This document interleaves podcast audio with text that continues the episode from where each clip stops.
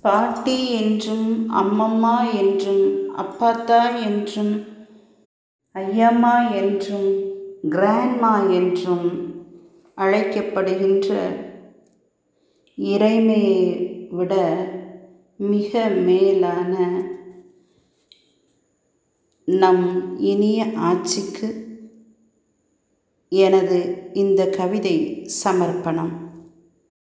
என் இனிய ஆட்சி இந்த மூன்று எழுத்தில்தான் என் மூச்சு எழுதப்பட்டது. அன்னை என்னை கருவில் வளர்த்தாள். ஆட்சியோ தன் கருத்தில் வளர்த்தாள்.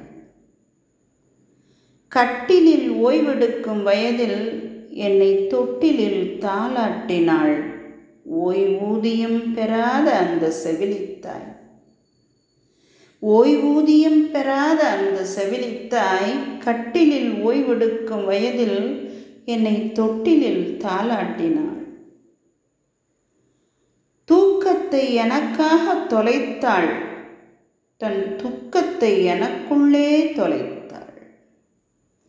தூக்கத்தை எனக்காக தொலைத்தாள். தன் துக்கத்தை எனக்குள்ளே தொலைத்தாள். என் ஆயுளை காக்க தன் ஆயுள் ரேகையை அணு அணுவாய் அழித்தாள். என் வருத்தங்கள் போக்க தன் கை சுருக்கத்தை சகித்தாள். என் வாய்க்குள் உணவு ஊட்டி தன் உலகத்தை ரசித்தாள். பெற்றோர் வீதியை பூட்டி என்னை வீட்டிற்குள் அடைத்த போது மன வீதியை திறந்து அதில் விளையாட விட்டாள். தன் மன வீதியை திறந்து அதில் விளையாட விட்டாள். நான் செய்த குறும்புகளை கரும்பாக ரசித்தாள். சொல்லால் அடித்தால் நோகுமென்று கண்ணால் அடித்தாள் பின் கனிவாய் சிரித்தாள். சொல்லால் அடித்தால் நோகும் என்று கண்ணால் அடித்தாள் பின் கனிவாய் சிரித்தாள்.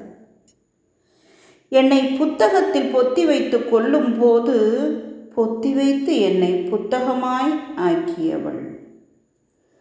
இவள் சுவாச காற்றில்தான் என் காயத்தை உலர வைத்தேன்.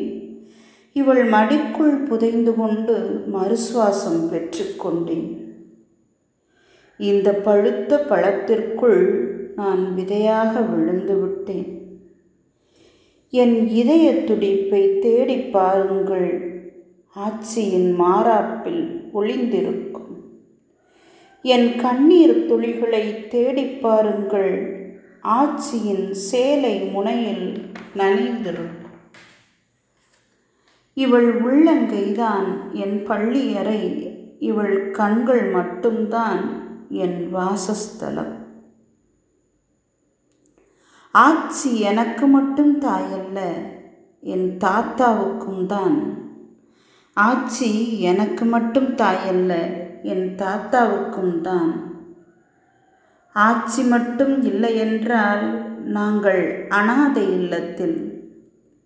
நாங்கள் மட்டும் இல்லை என்றால் அவர்கள் முதியோர் இல்லத்தில். ஆட்சி மட்டும் இல்லை என்றால் நாங்கள் அனாதை இல்லத்தில். நாங்கள் மட்டும் இல்லை என்றால் அவர்கள் முதியோர் இல்லத்தில். இந்த கவிதை உலகத்தில் உள்ள அனைத்து பேரன்களுக்கும் பேத்திகளுக்கும் எனது சமர்ப்பணம்.